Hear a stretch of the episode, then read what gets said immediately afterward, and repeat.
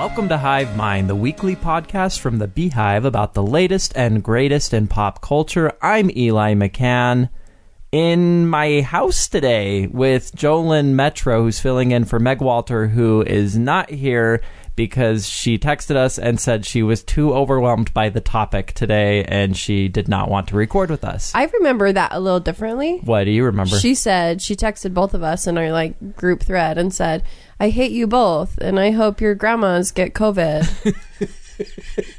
And we're not really sure what like spiked that, but she could be very mean. She was just like, nope. We're gonna miss Meg today, but she'll be back next week. In the meantime, you got me, the regular, and Jolene, who is a Hive Mind all-star, has been on the podcast before. So Jolene, why don't you start us off? What have you been watching? Well, since it's been quarantine, I've literally been watching all the things. We could sit here for 3 weeks and we wouldn't get through a discussion about all the things that I have watched. But I will tell you two of my favorites. Okay.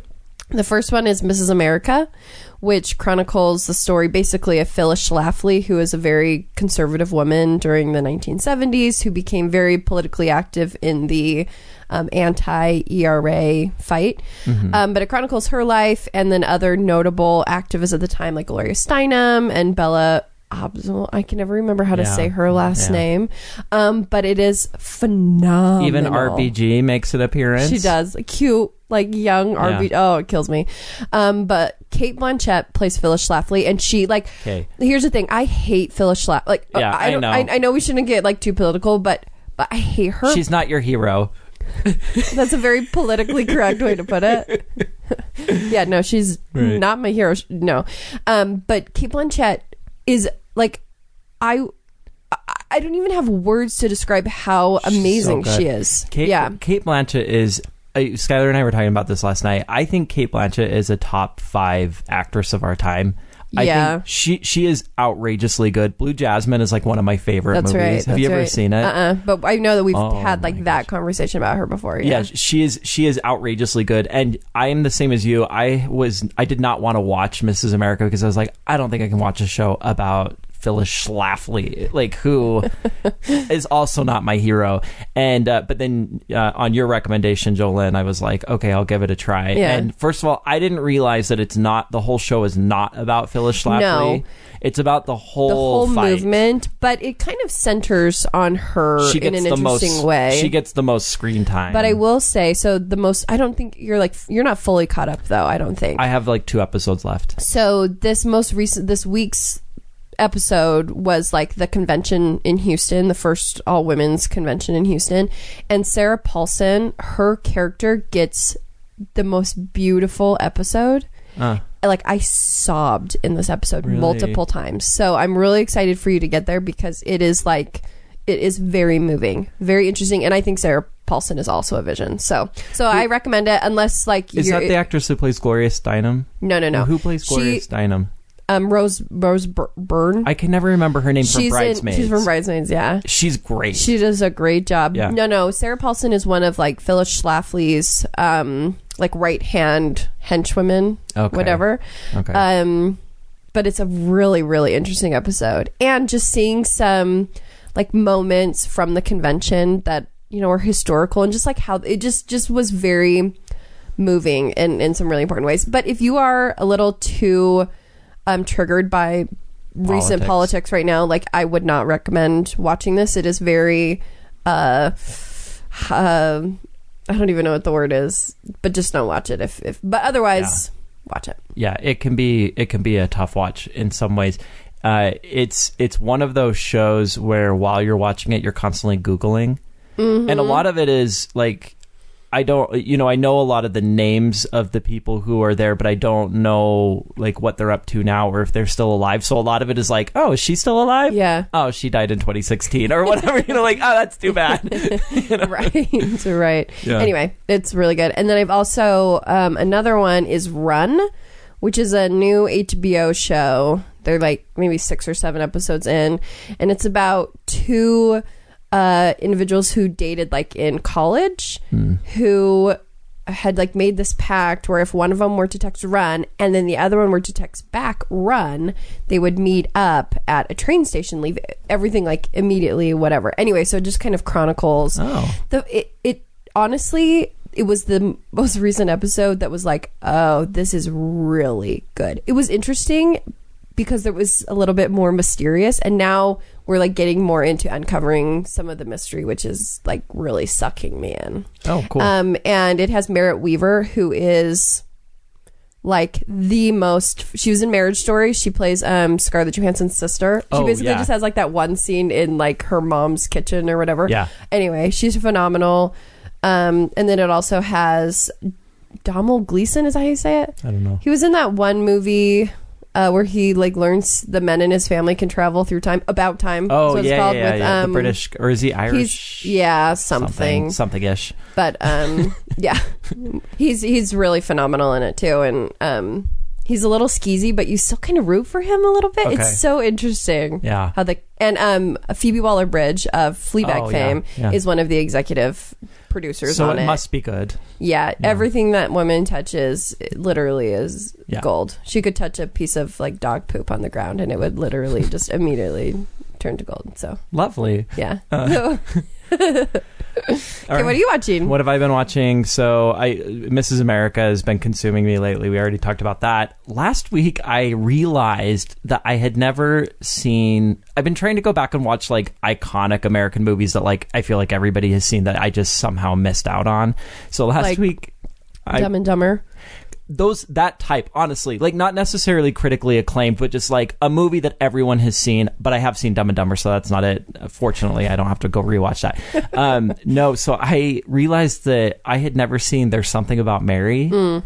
So I watched that. Have you seen it? Yeah. It is horrible. Yeah, I'm surprised that you even... Did you make it through the whole thing? I did, even though it is like 9 hours long. And the reason why I watched it is because a podcast that I listened to were like, oh, There's Something About Mary was one of the greatest films of that year. And I was like, oh, is that like a good movie? I just always thought it was kind of a popcorn movie for people.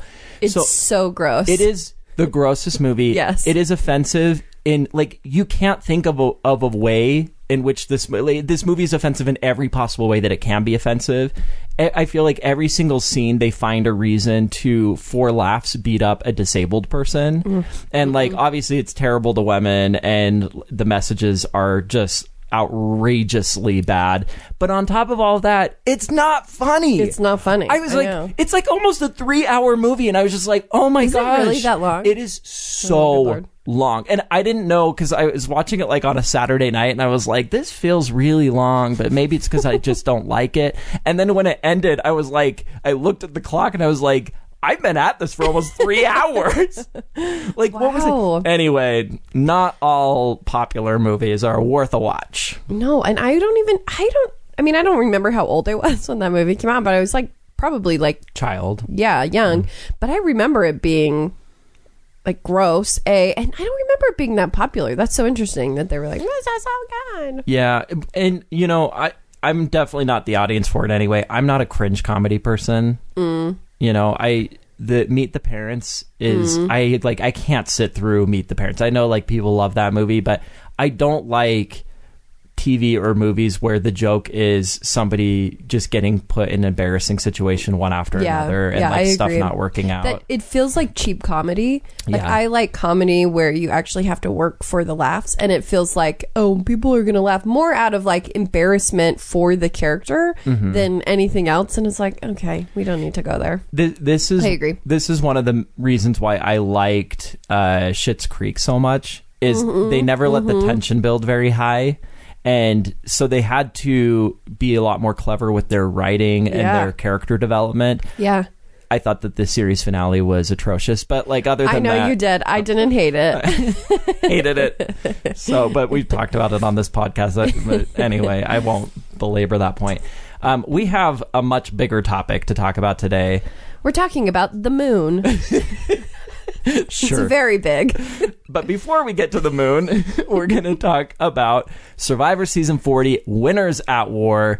We brought Jolene in for this because Jolene and I both have an extremely unhealthy relationship with this television program. Jolene and I are so obsessed with Survivor that our obsession finally got Meg to watch for the first time. Yeah. And Meg was going to record this with us, but she wasn't she still has like 5 hours left of the season, and she's like, I am not going to finish 5 hours before we record this go. But so Jolene, why don't you give a quick history and a recent history of yourself and Survivor relationship. Okay, so when it first came out 20 years ago, I was 11. So I think I was a couple years later when I was in middle school, a group of my friends, we started having Survivor parties like as 13-year-olds or whatever, right? And so and that lasted for a couple of years. And then I stopped watching it. And since quarantine, so it's been a long time since I have watched the show. But it seemed, I was like, I want something where there are so many episodes. I want to not run out of episodes of something because I don't know how long we're going to be in this situation where TV is my life. And so I started watching Survivor, and I have probably, I don't, it's embarrassing to admit how many seasons I've watched in 2 months, but it's probably like 15. Yeah. I mean, it's just been like season after season after season. Okay, so I've been obsessively consuming Survivor seasons, and mostly just like the top rated ones. Okay. With like because I have no interest in like spending my time on a season that everybody says is not worth watching. So I've been watching like the iconic ones, you know, like Villains, Heroes versus Villains, and like the All Star episodes, Fans versus Favorites. So what is your like top 2 or 3 seasons? I really love season 28, Cagayan. Yeah.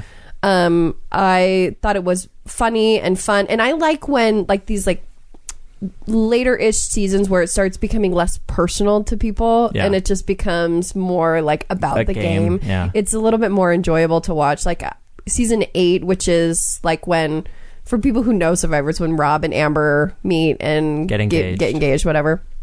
That jury was so bitter, and I was just like, ugh, I can't deal with you people.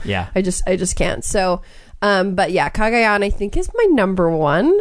I really like it. And then I did love, let's see, they all kind of run together at this point, to be honest, but I did love Heroes versus Villains. That was really good too. Excluding season 40 since recency bias and so forth, right? Although I'm sure it's going to end up in my top 5 at least. But my favorite is Heroes versus Villains. Second is probably Fans versus Favorites, and then third would be Blood versus Water, and fourth is Cagayan. I mean, like those are like the top. When people, I've had a bunch of people like email and ask like, what I want to get into Survivor, what should I watch? And I'm like, well, if you have the patience for 40 seasons, start with one and work your way through. But if you don't, do 16, 20, 27, 28, and then see where you are. Okay, so both of us have been watching a ton of Survivor. I've watched probably 5 seasons since quarantine, but there are probably only 5 of the 40 seasons that I have not seen, and most of them are like earlier ones. I did see the first few, and then I kind of fell off for a while. So I will say that I have not seen all of the seasons for all the winners that they brought back for season 40. Okay, same. So there were like a fair number of those people whose seasons I haven't watched. I still have not seen Denise's season or Sophie's season. I haven't seen either of those. I didn't see Yule's season, and he won not Cook Islands. What's the? Yeah, I think it's Cook. He did okay. He played with Parvati. The first time Parv played, right? I didn't watch it. I didn't see. I always forget Danny's season. Oh, yeah, Guatemala. Yeah, I started watching Kim's season, and it was so boring. It's boring, yeah. It was so boring. I couldn't make it through it. Not because of Kim, but the rest of the people. No, the people are so stupid. I hate them so much. Yeah, I literally just hate them. Yeah. So, no, I couldn't watch it. You hadn't seen Ben's season, right? Mm-mm. Or Wendell's. Wendell, yeah. Or Michelle's. So actually there's like a fair number of these. So you people came in pretty fresh on a good chunk of the cast in 40. Yeah. Okay. Yeah. So we have some categories, because I figured that we probably need some organization to this conversation. So our first category that we're going to talk about, I want to give some just overall thoughts on a couple of points before we dive into some details. So overall thoughts, the Edge of Extinction twist, which for those who didn't watch, in this season, once a person gets voted out, they got sent to this very desolate island. And then there were 2 opportunities for everybody on that desolate island to play a challenge together to get back in the game. And that is abnormal. Usually when you get voted out, you're just gone. Yeah. What do you think about the Edge of Extinction twist? So I think that they kind of had to do it. I think if you're going to bring back these winners, you have to give them as many incentives to play. Like some of these people, it's been like their 5th time playing or something. So I think that they had to incentivize these previous winners to come back to play. And so I think having Edge of Extinction there was like a way to say, you know what, you're going to have 2 more chances to get back in, regardless of when you're voted out of the game.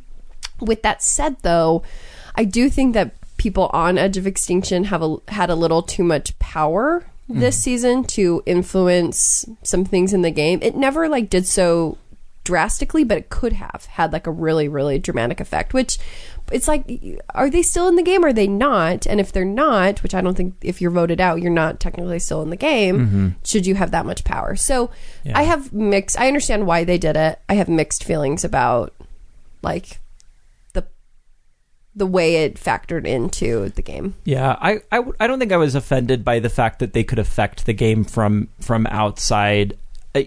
Generally speaking, I don't like the Edge twist. There are a lot of Survivor purists who say, no, once you get voted out, you should never be able to get back in. There should not be a twist that allows that to happen. I'm not quite that extreme.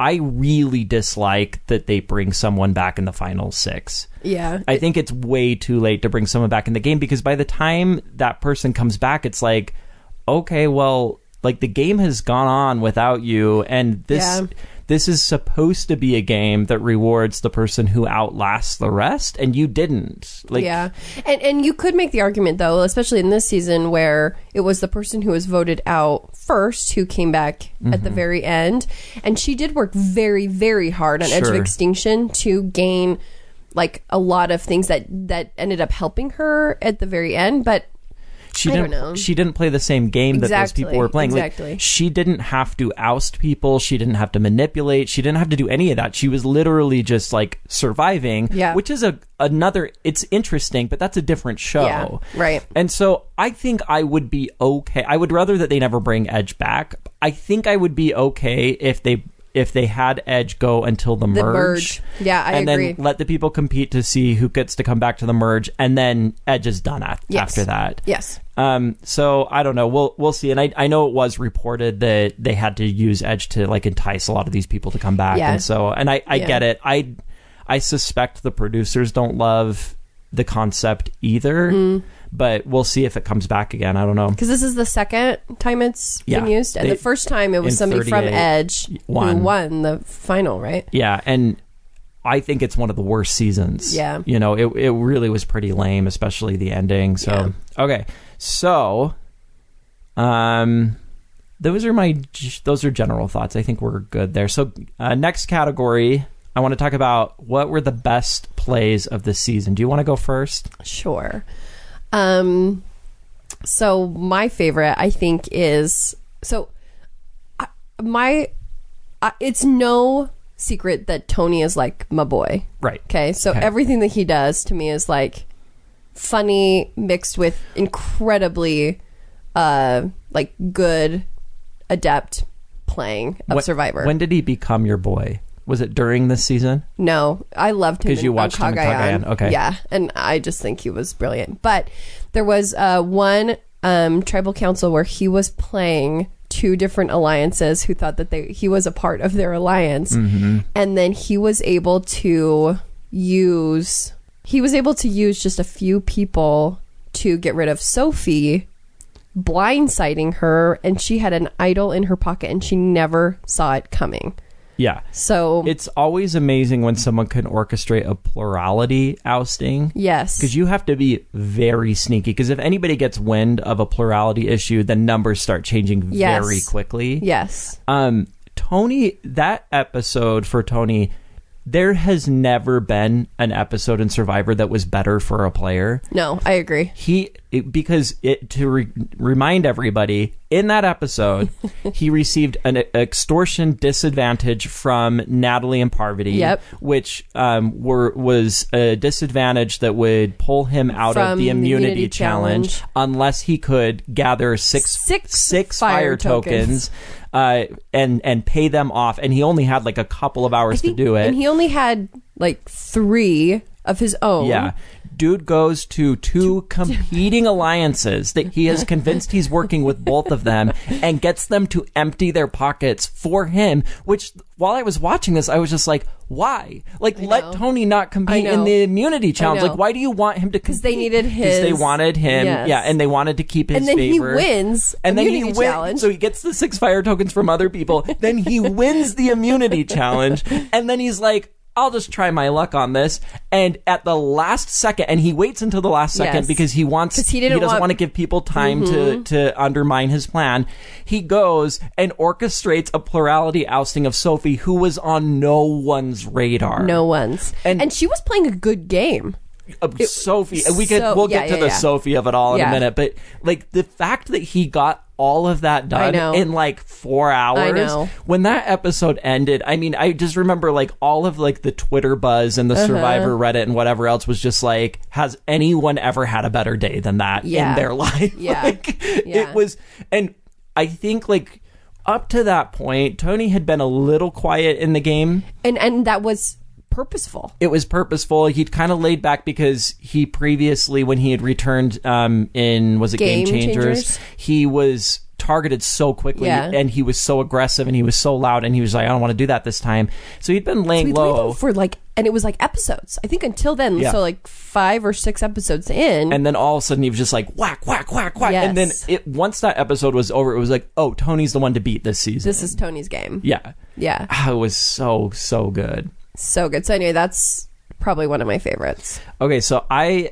think we can't have this conversation without talking about Denise. Oh my gosh. So I didn't see Denise's prior season. I know from online chatter that she was a little bit underestimated. People didn't really think of her as much of a strategic like mastermind, like as to the degree that some of these other people are. It was like the 3rd or 4th episode, Denise is talking to Sandra, and Sandra has an immunity idol that I think had to be played that night. It had a time limit on it. Oh, did it? I don't remember. And Sandra is like, I feel really safe, which, what an idiot. So dumb. I mean, especially because, I love you, like, Sandra, but the old school players had been getting knocked off. Yeah. Those were the only people who had been voted out to that point. So Sandra's like, I feel pretty safe, and I kind of just want to gather fire tokens, even though we don't know what any of these are worth. I know. And so she's like, I'll sell you my idol for it was 2 fire tokens? Yes, and Denise so amazingly was like, okay, I'll give you one now, and then I'll give you one after Tribal Council. Yeah, which was, this whole thing was just crazy. And what Sandra did not know is that Denise also had an immunity idol. So now she has 2 in her pocket. Yeah, and so Denise is like, I'll definitely use this to your advantage. And then Denise is like, why did Sandra do this deal with me? Really, we have no relationship. And so what I love is one of the biggest mistakes that people make in this game is telling too many people their plan and telling people when they have an immunity idol. It almost never works in your favor. Denise didn't tell anybody what she was doing. She didn't tell them that she had this idol. And so she goes to Tribal Council that night, plays 2 idols, which is...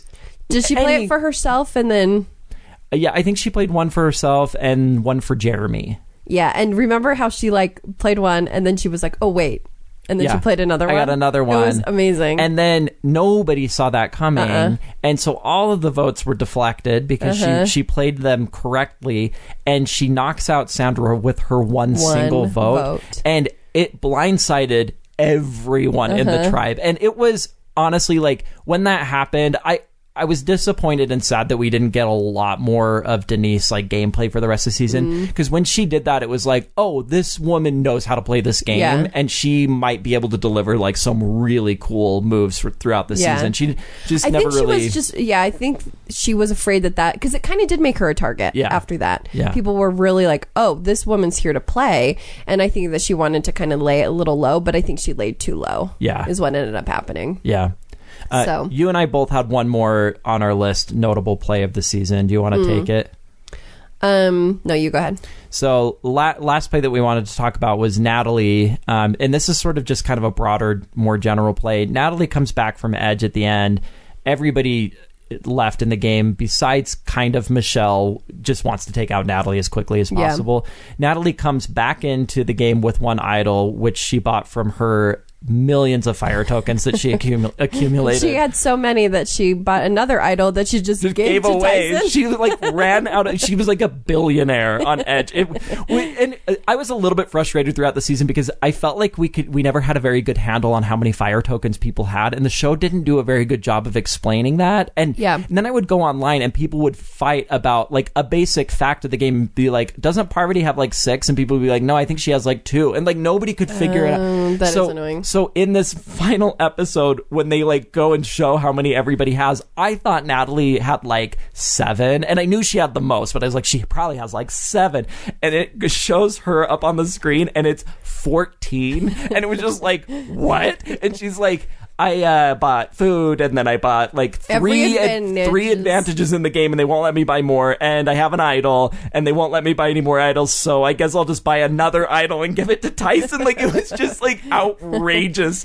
It was insane. So Natalie coming back into the game and playing 2 idols for herself back to back completely flipped the game on its head, because you had the Tony, Sarah, Ben, Denise alliance, and she dismantled that alliance through 2 idol plays and then winning individual immunity at the final 4. Yeah, and I think we were planning to get to this later, but I think that was one of Tony's biggest missteps.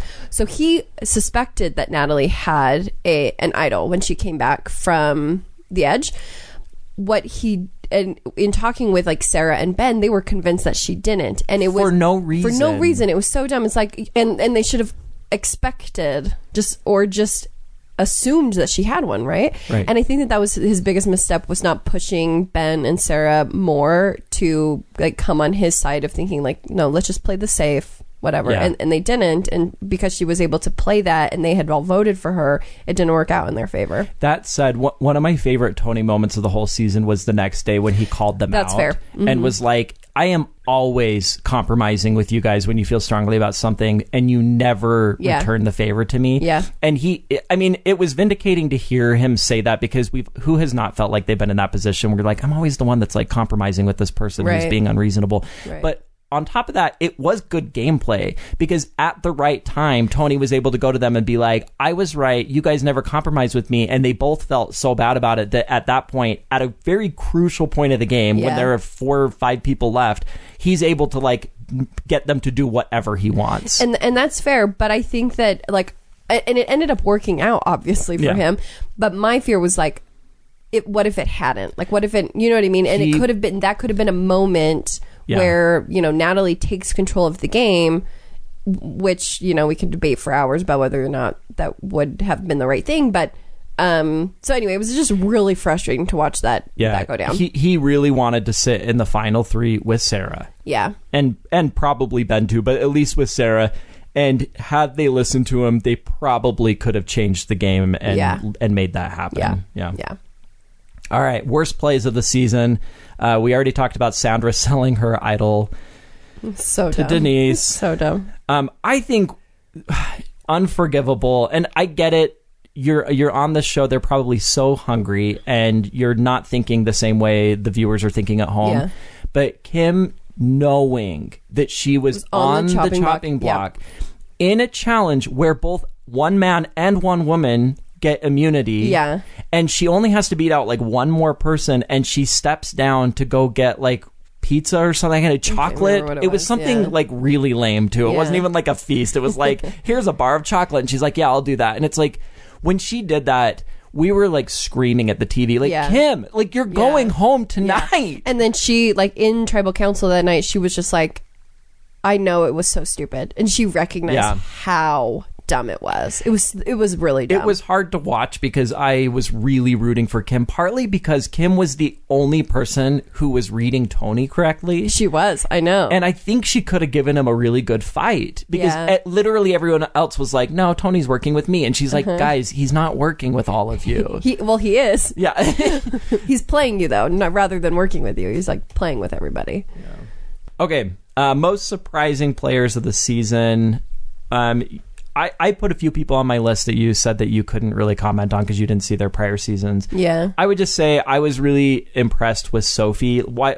Let's have a Sophie conversation. Yeah. So Sophie said during this season that she considers herself to be a bottom tier winner. Yeah. I don't know why. I don't know if like fans have said that about her. Because you haven't watched her season? Okay. I haven't seen her season, but I did know that she felt like she had that reputation. Right, yeah. I thought for the first half of this season, Sophie had a pretty incredible control of the game. Yeah, she really did. And you saw that especially in the Tribal Council where Tyson is ousted for the second time. Mm-hmm. And there's all this bickering and whispering and whatever else. And at one point she stands up and she says to Tony, Sarah, Ben, Denise, and herself, why don't the five of us just go over here and have a conversation right now? In the middle of Tribal Council. And it was like a pretty baller move. I don't know why those others didn't follow them and try and listen in. Yeah. But they all just like sat like lame ducks while she like huddled with her group. And like literal line just like drawn. Like you, like the alliances were not any more clear than in that moment. It was crazy. I think that it showed that like Sophie was there to play. Mm-hmm. She was not going to be a sitting duck at any point in this game. I think making an alliance with Sarah early on was really smart of her. But it's also ultimately what got her out because Tony felt like she was getting too close to his closest alliance. And so he was really worried about that. And then the fact that he was able to... I think it was the only way he could have really taken her out was to do it the way that he did. Yeah. It's like blindside because she would have played really well. And I think that actually that might be my only like thing about not telling people you have an idol, because she went home with an idol in her pocket, right? Yeah. And I think sometimes when somebody else knows, and if they get wind of plans to oust you when they tell you and they know you have an idol, you know, then it gives you a chance to play it and counteract a blindside. But that's all I would say about that.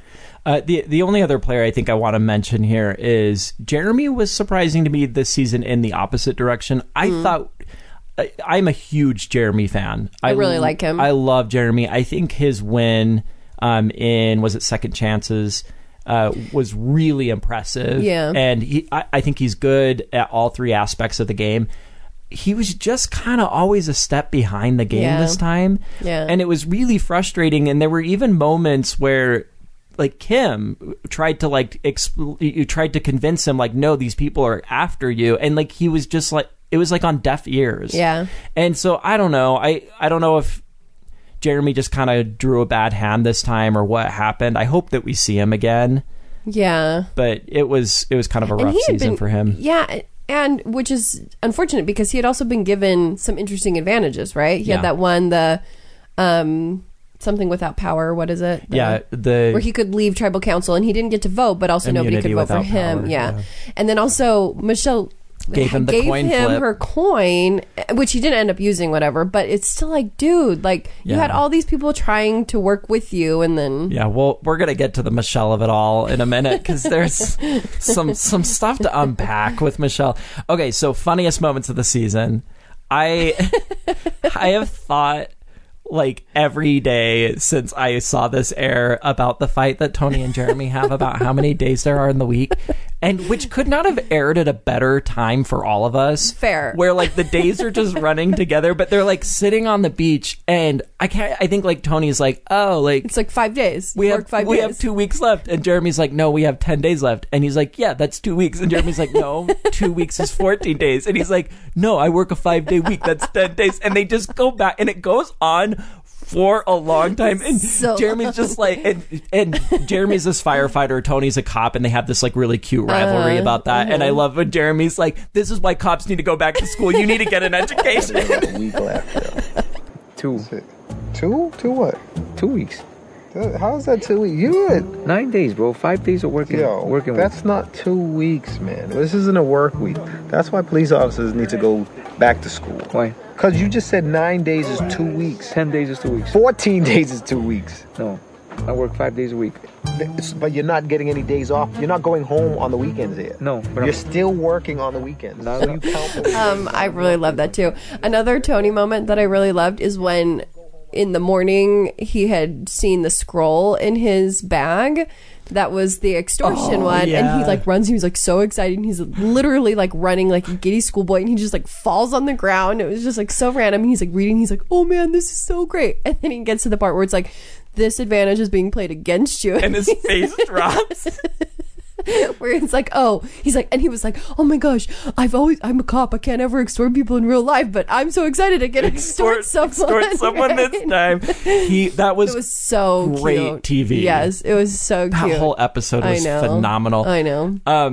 I loved, and it had nothing to do with the game, but I loved the Sarah's fashion line scene where she's like, they just like the camera comes in and she's like, everybody knows that I'm really beautiful and I'm funny and I'm smart, but they don't know that I'm also creative fashion designer. And then she starts like making clothes out of like whatever shit they have around the camp, and everybody does a little like walk, like a catwalk.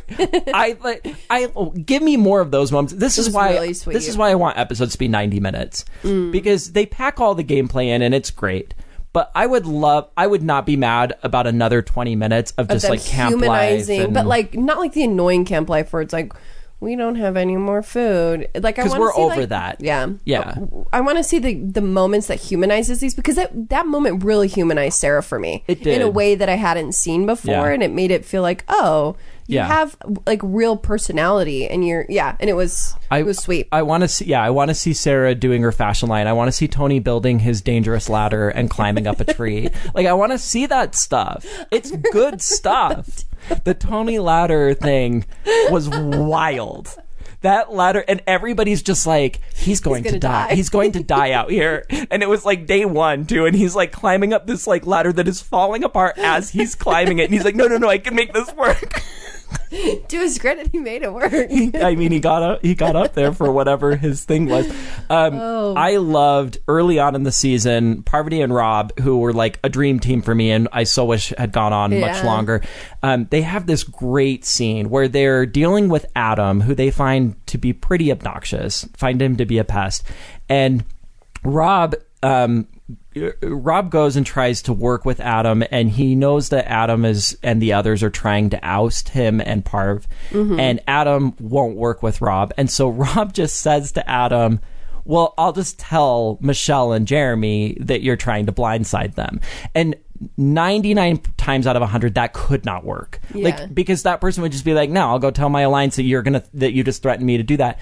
But in this particular situation, Rob has like this ability to manipulate that is just so incredible, and Adam is not trusted. Like, people don't trust him in the game. Yeah. And so when Rob threatened that, Adam's just like, no, don't do that, because Adam knows there's nothing he can do to stop that from happening. And Rob's like, yeah. And then there's like an in-between scene where Rob and Parv are like lying on the beach sunbathing, and they're both just like really relaxed. And Parv's like, how did Adam even win his season? And Rob's like, I don't know. And then Rob just says, should we bury him?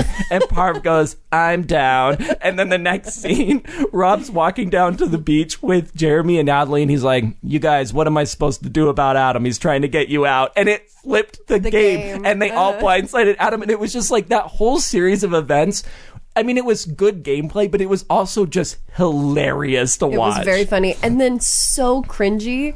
That tribal council where he goes, okay, there's like a fleur-de-lis like little like icon thing in Jeff's like dais or whatever you call that thing. Yeah. His like podium.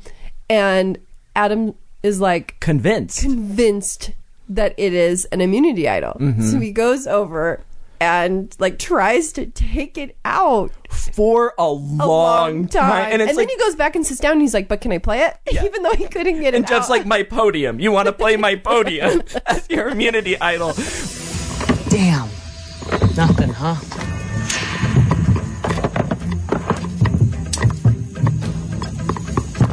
Not anything? Looked like maybe it was something. Worth a shot. What do you do? I don't know. Then maybe that was an idol. I don't know. You're convinced it's not? Is it? Can I play it? I want to play that. You want to play this? Yeah, can I play that? This thing that you can't get off of the voting podium. Yeah, I want to play that. So, if that is an idol, it would be historic. Yeah. The first idol ever hidden at Tribal Council in plain view of all players, selected by you and played for you. Exactly. That is not a hidden immunity idol. Worth a shot. That is just part of the voting podium. Any votes cast for Adam will still count.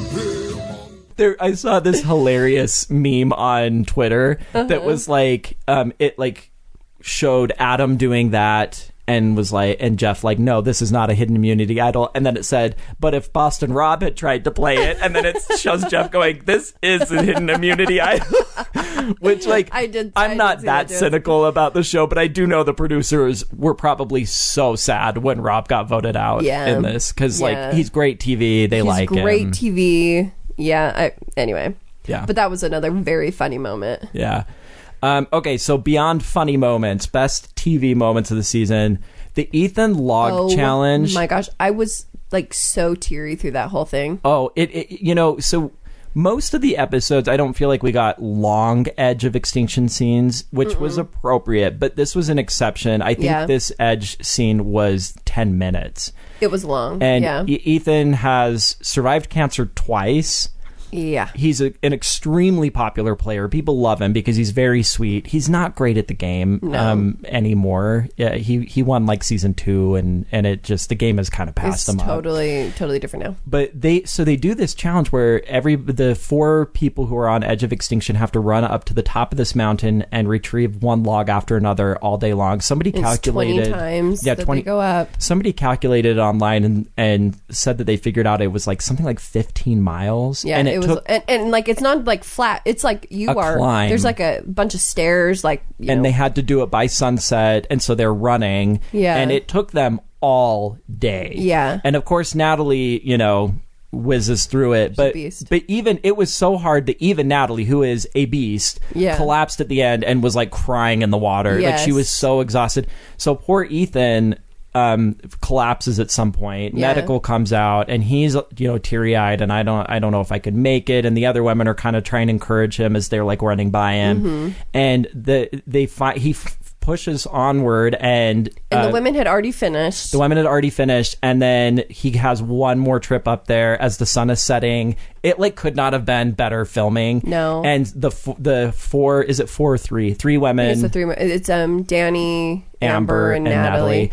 Decide to go do the last trek with him, even though they are so exhausted, and they're all going up the mountain crying together. I was a wreck. I'm like getting teary-eyed just thinking about it. I was a wreck during that scene. It was really, really, like, I mean, so much of the show is, conniving and whatever, but this was a really good display of just like human grit. Yeah. And then the power of, people standing alongside you, as like corny as that sounds, but like walking with you in those like final like hard moments. So yeah, it was very good. It was, one of my favorite scenes from this season. Tony and Sarah making fire at the end. Unbelievable. I would have been really sad if either of them had voted the other out. Like turned on them. It would have made me just like kind of bummed me out a little bit, right? Yeah. And so I couldn't think of a better way for one of them to go home than to be pitted against each other to willingly. I mean, they were both okay with it, right? And Sarah even said that too. She's like, "This is how I would want to go. Is for him to take me out like this." Yeah. The challenge itself was so gripping. Yeah. I mean, it was a tight challenge, and you could see everybody in the jury just like on the edge of their seats, and Tony squeaks it out and then just breaks down, and I mean sobbing, and it especially if you watched Cagayan when they played together the first time, it is such an interesting arc to see this happen, because Tony, they made this like little Cops R Us alliance in Cagayan, but Tony was not sincere about it. Yeah. And Sarah was. She thought they were going to be like buddies. And he blindsided her in Cagayan. And when he blindsided her and she got voted out, he literally started clapping and cheering. Yeah. And was like, yeah, get her out of here. And like, you know, and Tony's a nice guy. He's not a jerk about it. But he was so excited that he made like this big play against this person who thought was working with him. In this season, he literally, at one point, Sarah wanted him to do something that was not going to be good for his game. And he said, I'll do it for you. I am willing to lose this game for you. I'm not going to do that for anybody else, though. So if this play is coming from like Denise or Ben, you need to tell me or something. Yeah. But so that whole change in their relationship is really fascinating. And so when he beats her at fire and then realizes that he's just ousted her by beating her at fire and breaks down sobbing. Like he can't even look at her when she walks away. And he's hugging, and they embrace for a very long time. And Sarah just keeps telling him like, it's okay, I'm going to go have some food and you're going to have a great time tomorrow and just like focus on your game. And then she goes out and does that ooh ooh at the end. And it was honestly like, there's no way he doesn't win the game even before that happens. But like once you see that whole emotional display happen in front of the jury, it's like, this is over. Yeah. Over. Great TV. So you are a fan of the... let's talk about Ben. Let's talk about Ben, and let's talk about Ben and Sarah. Okay. Because we have different... This is like maybe the one thing about this season you and I really disagree on. I'm not a Ben fan. I know you're not. And... but you're a fan of his character arc and transition this season. I like him as a person more than I did before. Okay. I don't...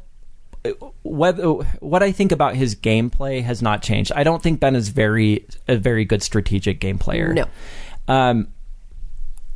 I know that giving himself up to Sarah and saying, you can blindside me tonight so that you have something to tout to the jury, I know that that's not good for his individual game, but I get it. They had just come off of this bad situation where Ben and Sarah ignored Tony about the idol thing that Natalie had. And I think Ben... because Ben wasted his idol. He didn't need to waste the night before. If he had just listened to Tony, they could have orchestrated something and just gotten rid of Denise without wasting idols.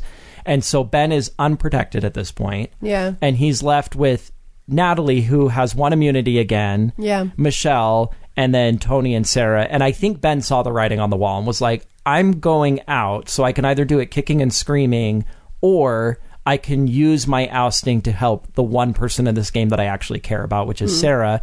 And when you put into context, too, that the episode before, Ben had made the comment to Jeff about, I guess I'm having a really hard time making friends in this game. Yeah. And he had made some comments in his prior season where nobody liked him and nobody would work with him, and he had to just like keep winning idols to stay in the game. That Ben kind of has this complex where he's like, people don't like me. I don't know why. And I mean, I know why. Well, and part of it is be grating, and and like how personal he took the stuff with Jeremy this season was just like so weird, and it was so out of place, especially this far along in Survivor history. It's like the game has evolved so much past, I would hope, past like this really like personal feeling about stuff. It's like, I don't know.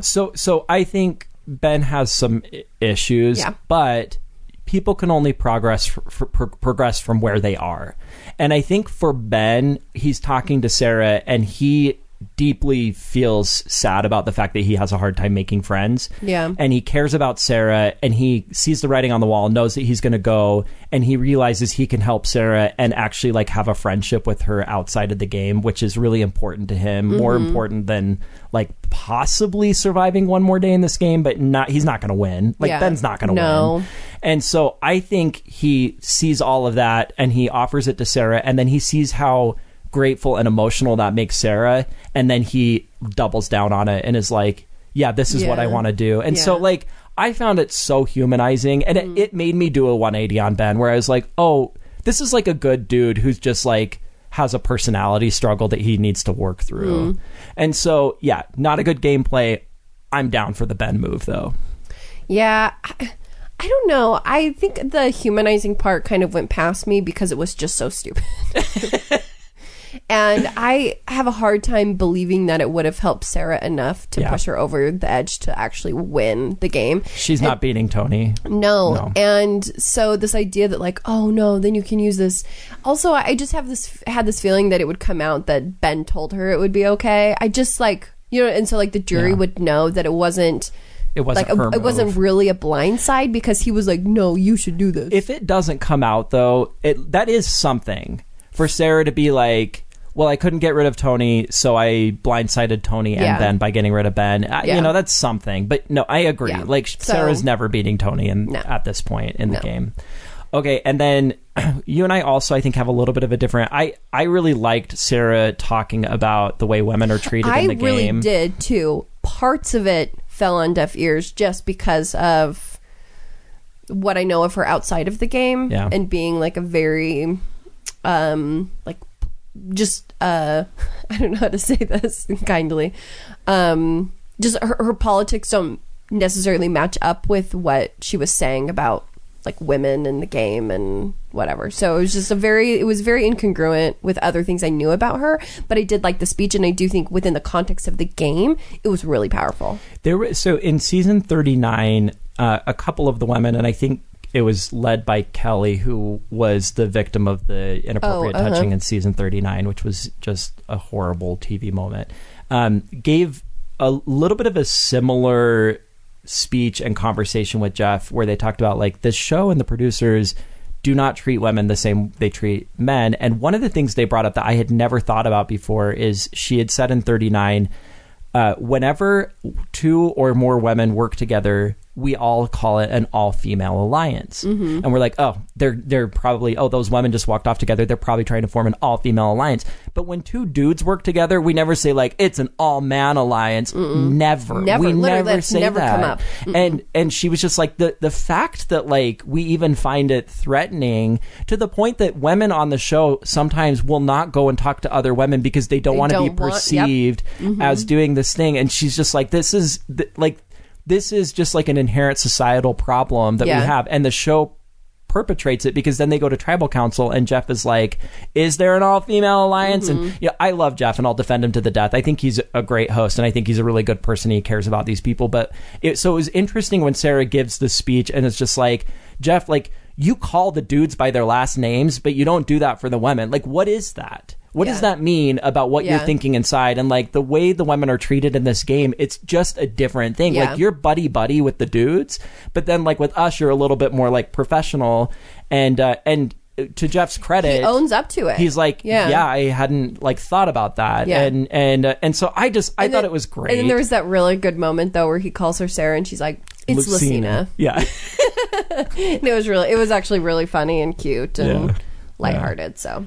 Okay, I've got 5 what ifs. Let's run through them just really fast. Okay. What if Sandra doesn't quit Edge of Extinction? She stays on the jury. Who does she vote for? I think I could make an argument for all 3.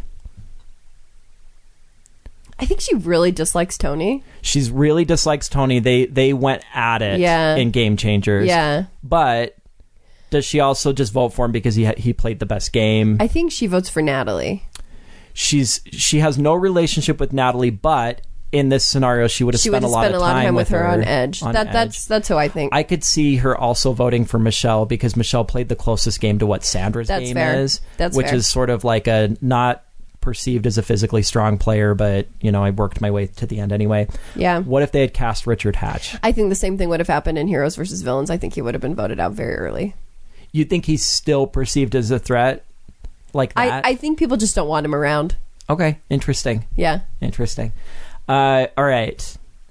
Who is in the final 3 if there's no Edge of Extinction? So Natalie doesn't come back. And nobody ends up, and nobody gets like the advantages and disadvantages from Edge? Or let's just imagine a simple scenario where they don't do that final challenge. So nobody comes back at the 6. So who was left at that then? Ben, Denise... Michelle, Sarah, Tony. I bet you would have been Sarah, Tony, Ben. You think they would have made it? I think they would have stayed. They would have pulled it off. Yeah. I think so, too. And I think Tony still would have won. Yeah. Spoiler alert, Tony wins. We haven't actually officially mentioned that. All right. Natalie obviously comes back from Edge at the end. Would anybody have done better at the end of the game if they had beat Natalie in that challenge? No. What about Rob? No. I don't think so. I don't think so either. I think Rob may have done as well. Yeah. Yeah. He would have come back in with an idol. He does have... So if he had made it to the final three, I don't know. Because he does have more, like, allies on the jury than I think Natalie did. Okay. Even though she spent so much time on Edge with them, what he said, he was like, you basically isolated yourself from us. Yeah. And I don't think Rob did that or... You know, so I think he would have been able to, and he's very good with his words. Yeah. He's very good at explaining. So maybe he would have done better. I don't think he would have beat Tony, though. I don't think he would have either. How does Parv do if she comes back? She links back up with Michelle, obviously. It would be like her natural. Yeah. Yeah. I don't know. I watching Parv play is really fun. This season, I mean, she just didn't have like a ton of spark. Yeah. I think. Well, she had a baby like on the plane, yes, on the way to Survivor. I thought she was thrilling to watch. But the thing about Parv's game is Parv usually comes alive at the merge. She lies really low. And so I think that we didn't see a typical Parv season. That's fair. Yeah. That said, she had a lot of great moments on Edge. And she always seemed involved in like the thing that was happening on Edge, which says something about the kind of game. Fair. Anybody you wish would have come back for 40 that did not come back? I don't know if I've seen any seasons with winners who weren't on 40. Okay. Does that make sense? Yes. I would have loved to see Tina come back. I heard that she said they didn't ask her, and she said probably because I'm too old, because she's like in her 60s now. Blood versus Water. Tina. So Tina was Africa. It was like season 2 or 3. I can't remember which. I think it was 2. Blonde, kind of Southern woman, and she won. Yeah, and she's I'm like, yeah, she's one of my all-time favorite players. Okay. She's played I think 3 times, okay, and then she came back in Blood versus Water and took like 4th, and she played with her daughter and she was great. So she's just, the camera loves her and audiences love her. I think she would have been fun to have back. Maybe she's too old. I don't know. Who knows? All right, let's talk about We've covered a lot of this already, but. Let's talk about the Michelle of it all. Is Michelle good at this game? No. She's got a hell of a scorecard. She's played twice, made it to the end twice, and won once. I think... Oh. I mean, I could see people making a really clear argument that she played a very good game, right? Mm-hmm. I think that she played a very reactive game.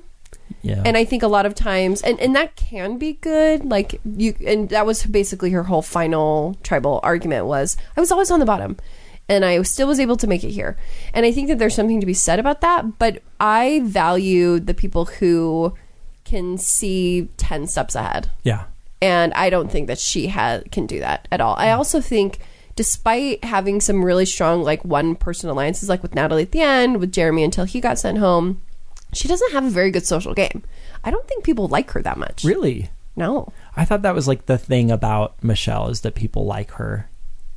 What evidence from this season? Well, when she won her prior season and people were like, that was such a lame win. Yeah. The argument was, well, she didn't make any big strategic moves and she's not a strong physical player, but people like her so much, so they voted for her anyway. So she was a social player. Maybe, but I mean, this season I didn't see it that much. I think all the dudes voted for her because they thought she was pretty in that season, which is not her fault.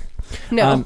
The thing about Michelle is, I like Michelle, and I liked her a lot more in this season than her prior season. And there was that moment where she like really struggled on that challenge and just started crying, that like I felt was humanizing of her. I really liked that she won 2 individual immunities right at the end. And I really loved when she was really struggling on the like obstacle course challenge, and then came back with that puzzle, and then just decimated everybody in the puzzle, and then kicked over her tower. That was a really it was a good moment. Michelle moment. The thing about Michelle is I can't figure her out, because there were multiple, almost every episode there was something that she did that I was like, that is either an incredibly complicated smart move that she just made, or she's playing erratically and she just stumbled into something that worked out really well. And I don't know which it is. And with most players, you can figure it out because they'll explain it. Yeah. And be like, I'm doing this for this reason. But with Michelle, you never really got good explanations for anything. Yeah. And so, and I don't know if maybe she's just not a great narrator. I don't know what it is. But like like when she gave Jeremy the flip coin thing and then voted for Jeremy, it was like, this is either incredibly stupid or you were ingratiating yourself with this majority alliance while saving your secret alliance, and I don't know which it is. Yeah. And if it's the latter, then like, oh, you're pretty strategically smart. Sure. I can't figure it out. That said, obviously Michelle should not be Natalie or Tony. No. I was really sad that she didn't get a vote. And I think that, like, when Jeff was reading those final votes, like, it hit her really early. She's in like, him reading it. Oh, I'm not getting a vote. And it was a little heartbreaking to watch that. I wish that Wendell. Come on, Wendell. I hate Wendell. After everything you guys probably went through together. That was so funny. She would, like, every episode she'd be like, Wendell, my ex. But, like, there was never any detail beyond that. And it was like, did you go on a date? Did you have a baby together? Did he cheat on you? Did you find out he's a terrorist? Like, we never got any detail. And it was so infuriating because it was just like, don't bring this up unless you're going to bring us in. I know. Like, it just drove me crazy. Such teases. Natalie. Ugh. I mean, I'm a Natalie fan from way back. I thought her win in her season was... It was so good. Dominant. It was amazing. It was amazing. We talked about the edge aspect. I don't think Natalie should have won. No, I agree. Because even if it wasn't Tony and it was Sarah at the end, I think Sarah should win in that situation. Mm. I just don't think the person coming back from Edge should win. That said, I'm glad it was her that came back from the Edge. I'm glad it was Natalie. Yeah. If Natalie had gone against Tony in the fire and beat him I think she has a pretty strong case at the end. Well, and even Rob said that, right? Yeah. He was like, you almost played a perfect game, but you should have taken Tony out in the fire. I think she maybe wins in that situation. That's fair. Yeah. Because she would have picked up Rob and Amber as votes at least. Yeah. But I thought that the fact that she was voted out first and had so much time on the edge made it so that she, was able to rack up all those fire tokens more so than other people who hadn't been there for very long. But with that said, she still dominated Natalie, on the edge. I mean, she's just a beast. It was just this amazing display of like human like willpower and just like physical strength despite everything else going on, right? And she's competing against people who are not bad at challenges. No. Tyson is like an endurance athlete and he's very good at challenges and she's like running laps around him. Yeah. Which is interesting. She was not that strong in her first season. No. She like became like a CrossFit instructor or something between the last time she played and now. And so when she showed up this time, I was like, oh, Olympian Natalie. Yeah. We're getting like Natalie Plus now. And in that final challenge, which ended up bringing her back into the game. So she had those three advantages. And she almost, without them, she would have lost. Yeah. Because she was really struggling on that first part. Yeah. But it was a really powerful moment to have her like win. Because if Wendell had come back, that would have been the worst case scenario of Edge as Wendell. But also he didn't have an immunity idol, so they probably would have voted him out like right away, whatever. Unless he won the challenge or something. Anyway. Anything else you want to say about Tony? I love Tony. He was so fun to watch this season, and I like him as like a person too, and I love that the game is not personal to him, and yet he was still able to bring personal, like his relationship with Sarah was like a very, I don't know, tender relationship. It was sweet. Yeah. So, and I thought 100% he deserved the win. He had the jury wrapped around his finger. Did you see that tweet where it was like, for final tribal council, Tony, hi. And then there was like a gif of all the people just like laughing. It was like all he had to do was they loved him. Him talking about his spy nest and being up there just like shaking for an hour one time or whatever. They were cracking up. They just thought like... So a couple of things are happening here. One is you're dealing with a season 40 and not a season 1 where people see the game much differently and they want to play a game. Yeah. They don't see themselves in like some social documentary. They want to play a game and the game is tricking each other. Yeah. So if you can trick me, I am actually going to have respect for your game. Yeah. I'm not going to be mad about it. So that's going on. You're also dealing with returners who have won the game. So it's all people who are playing at a high level who get that on an even higher level than usual. And then third, and I've thought a lot about this with Tony plays one of the most aggressive games you can find, but nobody... people like him still. And I think the reason is because even though he is manipulating and lying and swearing on his badge and lying, you know, and his children's life and, you know, all this stuff, he's never personal about it. Never. He's never unnecessarily mean to people. No, and, never. And I think that people feel that from him. And even if they're like frustrated or annoyed that he bested them, they don't have like this animosity over it. No, and that was brought up, right? In the final tribal council, it was like, you voted so many of these people out and yet none of us are mad at you for it, right? It was just really, and the fact that you got no votes the entire season against him, I have no idea. He was just so good at convincing people that he was not the main target, to always try and get somebody else out. I cannot, like, the fact that he got no votes against him the entire season was unbelievable. I mean, and he also won 4 individual immunities this season. Yeah. So, I mean, that's part of it, too, where, like, there weren't as many opportunities for people to vote for him because he was protected so many times, but still, it was unbelievable. Unbelievable. I think you have a hard time at this point arguing that he is not the best who's ever played the game. Yeah. You know, like, and what does that mean? I think that's a hard thing to even compare across, like, decades, because the game has evolved and he has the benefit of having seen 39 seasons come before him. Totally. Having played twice before. And, I mean, he got voted out pretty early in Game Changers, right? Yeah, he was one of the first vote outs. Sandra took him out, actually. Yeah. So, yeah, it's hard to make that kind of... I get that. And so... I think that what you have at this point is for a long time, people have sort of thought of Parv, Rob, and Sandra as kind of like the big three of the game. Right. I think at a minimum, he becomes part of that, and you now have a big 4. Yeah. And that maybe that's like your Mount Rushmore of Survivor players. I love it. And I think... You know, he obviously played the most dominant game in 40. He obviously deserved his win. I don't think people have... I've seen a lot of people like, I wish Natalie had won. I wish Michelle had won. I just don't think you can make with a straight face that they deserved it over him, though. I agree. Yeah. I agree. No. And he has won the most Survivor money. Yeah. He's won the same amount of times as Sandra, but he's won $1 million more dollars than she did. Yeah. So, I mean, that alone is pretty huge. So everybody got paid to come be in the season, which normally everybody does, but they got paid like quite a bit. Skylar and I calculated it, and maybe we may have calculated it wrong, but I think the person who made the least still made like 60 or 70 grand out of this. Like, they all got paid a bunch to come on. They got paid based on when they got voted out, and then they all got paid like another 10 grand to come back for the reunion Zoom, which was...